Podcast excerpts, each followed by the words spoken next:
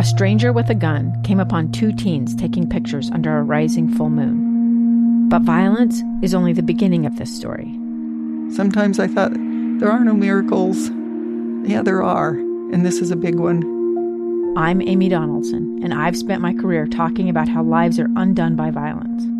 The Letter is a podcast about how lives are remade. Follow The Letter at theletterpodcast.com or wherever you get your podcasts. Welcome back. I'm Lee Lonsberry. You just heard from Dr. Angela Dunn. She gave the situational update on the goings on here in the state of Utah as we continue to battle this ongoing pandemic. The news here in the state of Utah is very good. There was much revelation in the question and answer period which followed the situational update. Uh, the details from that update uh, heartbreaking. We learned that two more individuals have lost their lives, both residents of long term care facilities. In fact, if my math is correct, uh, we remain in the situation where more than half of those Utahns who have lost their lives as a result of this coronavirus were residents of long term care facilities. That may, uh, now I'm just speculating here, but that may uh, impact our behavior moving forward. Keep an eye out for that. Uh, there seems to be, as I you know try to keep my finger on the pulse and my ear to the ground, uh, and, listening and feeling for the changing and shifting winds of our response to this coronavirus.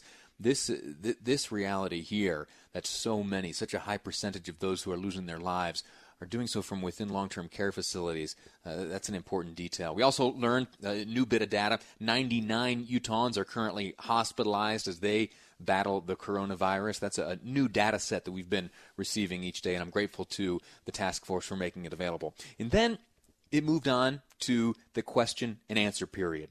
Reporters from around the state were given the opportunity to, to ask questions. There were some very good ones asked. Uh, much attention was paid to the state's transition from orange to yellow. I don't have time right now, but what I'm going to do is uh, make a point to tomorrow dedicate some time to walking through the very specific guidelines put forth by the state which define each of the four risk levels. We have moved out of red. We are currently in orange, moderate. The questions being asked are what criteria would qualify us to move into yellow, the low risk? And the guideline, the criteria, uh, is fascinating stuff, and it could mean uh, some dramatic changes to the way we're living lives right now. Uh, there may be more open doors and more saying hello to the folks that you love uh, and recreate with.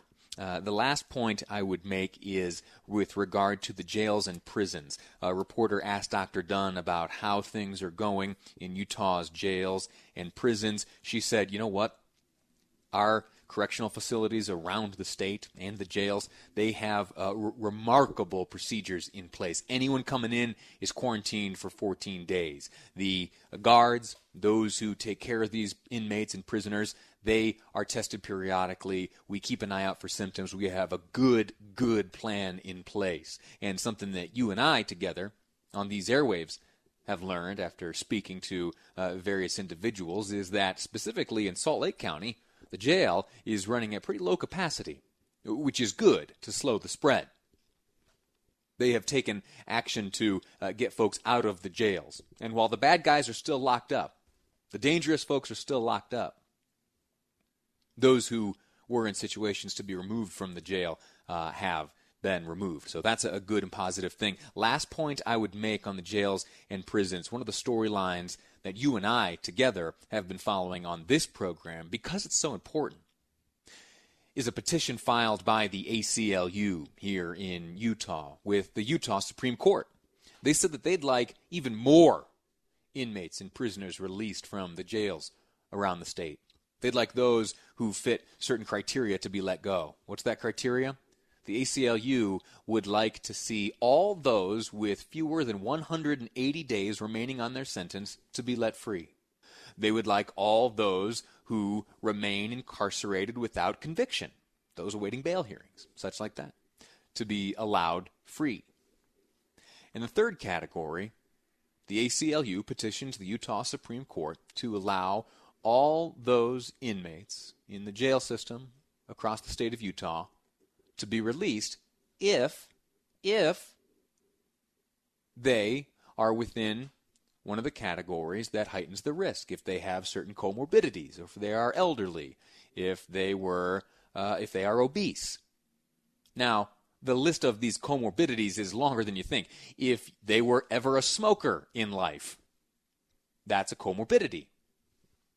And as the ACLU is not necessarily specific on this point, it could possibly mean that should the Utah Supreme Court rule in favor of the ACLU's petition that all prisoners who were former smokers are set free. Now, that's an extreme example, and if I'm predicting, which I'm qualified to do, of course, as a talk show host, I bet you, I bet you the Utah Supreme Court says to the ACLU, eh, sorry, the jails and the prisons here in the state of Utah have done a fine job mitigating the risk of spread of this virus. So thanks for playing, but you're not winning this one.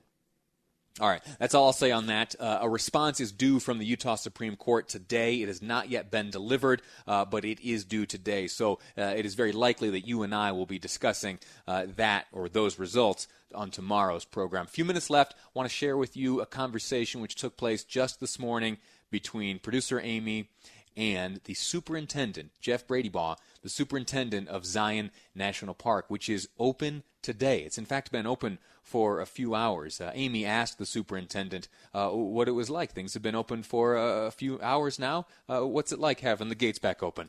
Uh, good. Fairly quiet, um, as we expected uh, for the first morning. Um, again, we do expect to get pretty busy here as as time goes on certainly we had the early bird visitors in the park that you know wanted to uh, to get out there uh, quickly before it warms up, or or do some early morning wildlife watching and those sorts of things. So good to see those folks back. Social distancing. Social distancing remains important. It remains the guidance of those experts. It remains the advice being handed down by folks like like Dr. Angela Dunn. And it is important that even with Zion National Park being reopened, being again available for folks to go enjoy and recreate. Uh, how how will social distancing be implemented? Amy asked the superintendent that very question. How will social distancing be implemented, and will there be limits on the trails?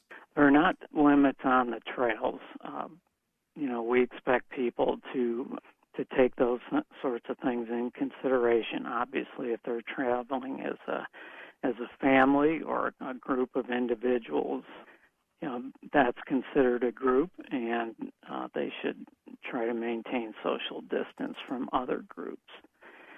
Uh, we'll do what we can to encourage social distancing, but really, it, it's up to um, our visitors to, to pay close attention to that.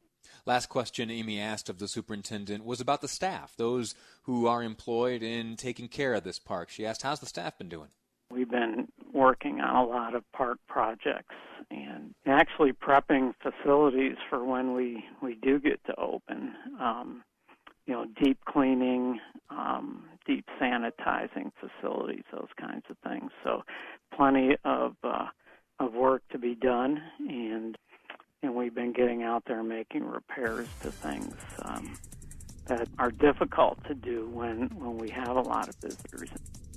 We're going to take a break. When we come back, my guest will be Springdale Mayor Stan Smith. Springdale, of course, the community which contains the entrance to Zion National Park. Times have been tough there in Springdale. We'll see how tough as we speak to the mayor next on Live Mic. I'm Lee Lonsberry. This is KSL. News. A gun in the face. Then all of a sudden, they all kind of lined up. They pointed their guns at me. And this is the point where I thought, I'm going to die today. Started two years of horror for an American in Venezuela. They said, You need to give us your phone and get ready because you're coming with us. I'm Becky Bruce, and I spent a year researching and piecing together Josh and Tammy Holt's story about their ordeal in a notorious prison. That's when everything started to turn bad. We had another pound on the door. Boom, boom, boom. And there was the police once again. You can binge all of the episodes of Hope in Darkness on KSLPodcasts.com or wherever you get your podcasts.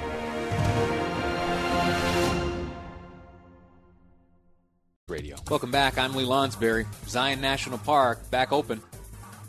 You just heard from the superintendent of the park, Jeff Bradybaugh, gave some good information about what's available for folks to enjoy there at the park. The internet certainly has some good information there. I'd invite you to check that out. There's an article written by a good friend of mine at the Deseret News, Amy Joi O'Donoghue. She outlines much of what you can expect at Zion National Park right now. You can find that on my Facebook page, Lee Lonsberry. Make your way over there, have a look at this great article, see what's in store for you at Zion National Park. Now, when this coronavirus first reared its head, when the coronavirus first showed up, knocked on our door, and said, "Hey, here I'm, I'm, I'm here to tangle. Let's go to war," and we said, "All right, pal, bring it on." There were a number of uh, unintended consequences, or uh, there are a number of consequences, if anything, that we had to face and that we had to deal with. And there were different uh, plans we had to implement on the fly. One uh, such unfortunate plan was the closure of the state parks around the state of Utah. Also, the closure of Zion National Park here in the state of Utah. And today, after consideration and discussion uh, and consultation with the Washington County elected officials, and also working with the Department of Interior and Secretary Bernhardt, we are announcing that Zion National Park will be closed immediately. Now, that feels like it was an eternity ago. It was only April 3rd. April 3rd, Governor Herbert announced the closure of both state parks and, in consultation with Secretary Bernhardt with the Interior Department the closure of Zion National Park.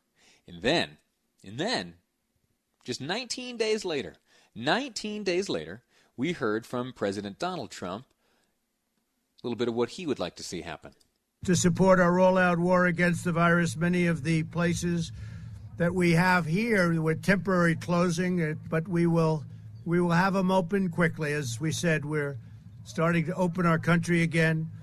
Thanks to our significant progress against the invisible enemy, I'm pleased to announce that, in line with my administration's guidelines for opening up America again, we will begin to reopen our national parks and public lands for the American people to enjoy. Well, it was less than a month later that we got the news of yesterday that Zion National Park would be reopened. And that's a, a, a, wonderful, wonderful thing. Now, my next guest knows something about Zion National Park, and he knows something about what it means when access to the park uh, is impacted, either by government shutdown or, in this case, the coronavirus. And he joins me now. This is Springdale Mayor Stan Smith from the town of Springdale. Uh, Mayor Smith, how are you? Fine, thank you. You're doing fine today. T- tell me about what today means to you. Well, today means uh, uh, there's hope. There's hope once again for businesses here in Springdale. Uh, it's been pretty lonely over the last little bit with uh, the Springdale being a ghost town. How have things fared? What's been the impact on your community? Well, a lot of businesses shut down completely. Others tried to stay open, and a lot of the restaurants were uh, following the guidelines, and the locals were supporting that. But hotels were pretty much uh, non-existent. Uh, very, very few people coming to stay in Springdale during that time. How are the spirits among the folks there? It is a, the, the industry of Springdale, as you well know, sir, is, is entirely reliant on those who are coming to visit. And without any of that, of course, things grind to a halt, and that's got to be tough on spirits. How did your people hold up? Well, the uh, some of the government funding, the PPP program, the Payroll Protection Plan, has helped out tremendously. But other than that, uh, most businesses have seen somewhere in the neighborhood of 80 to 99.5 percent decrease in revenue for the month of April. Stunning, stunning. There are some estimates in other regions here in the state of Utah that the impact of this coronavirus economically will mean that, uh, for example, in the restaurant industry, a quarter of restaurants which have had to shut their doors as a result of the coronavirus will uh, be unable to reopen. Do, are you observing any instances like that where there are businesses now that have been impacted so severely that they won't be able to reopen? Well, today we again we opened Zion National Park and and looking around, there's still businesses in Springdale that have not opened their doors yet. Uh, so we really don't know who's going to come out of this and who's who's going to be able to uh, not come out of. Out of it. It's kind of a wait and see thing. Well, uh, let me give you this opportunity, sir. S- sell your town. Tell all the folks that are listening what uh, what Springdale has to offer and why it'd be an enjoyable visit for them. Well, Springdale is actually inside Zion National Park. We're surrounded, share borders, and it's a gorgeous, gorgeous little town. um, with a lot of different restaurants and hotels, mom and pop shops, some of the best gift shops, and um, that we were named one of the most artistic communities in the state of Utah. We have a lot of nice galleries uh, and a lot of world famous photographers here as well as, as others. And your town is, is observing all the, the safeguards and the advice handed out by medical professionals. Folks coming to visit uh, can rest assured that uh, social distancing will be observed and all that good stuff. Yes, we the hotels have, and other places have made sure that uh, the guidelines are being followed, that uh, sanitation is there, the, the installation of hand sanitizers in, in a lot of different places, and and uh, just ready for everybody to come uh, and know that uh, we're doing everything we can to make their their stay with with us very secure. Well, I wish you the best of luck. I, I, want you to succeed. I want this to be just a blip instead of a long lasting impact. Okay, I want Springdale to be back up and thriving. Uh, and I'll let you get back to work. Uh, please keep cheering on your folks there, and uh, I'll be down to visit soon. Well, we'll be waiting, waiting for you. We, we want everybody to come and enjoy Zion National Park in Springdale. Mayor Stan Smith, my guest, mayor of the town of Springdale, uh, there at the entrance to Zion National Park, which we have learned is back open for business with some limitations. But we are now again able to enjoy this national park, which is right here in our own backyard. Uh, we're going to take a break in just a moment. When we come back, we're going to be talking about uh, the national conventions hosted by each of the two major parties here in the United States the Democrats and the Republicans. They are now assessing how to execute their nominating conventions in the face of this coronavirus. They are quickly approaching the scheduled conventions Democrats maybe going to move online. The Republicans have hired a specialist to advise them. We're going to walk through some of the analysis and some of the plans being made by the parties. Also, going to speak to Utah's Democratic Party Chair, Jeff Merchant. That's ahead on Live Mic. I'm Lee Lonsberry.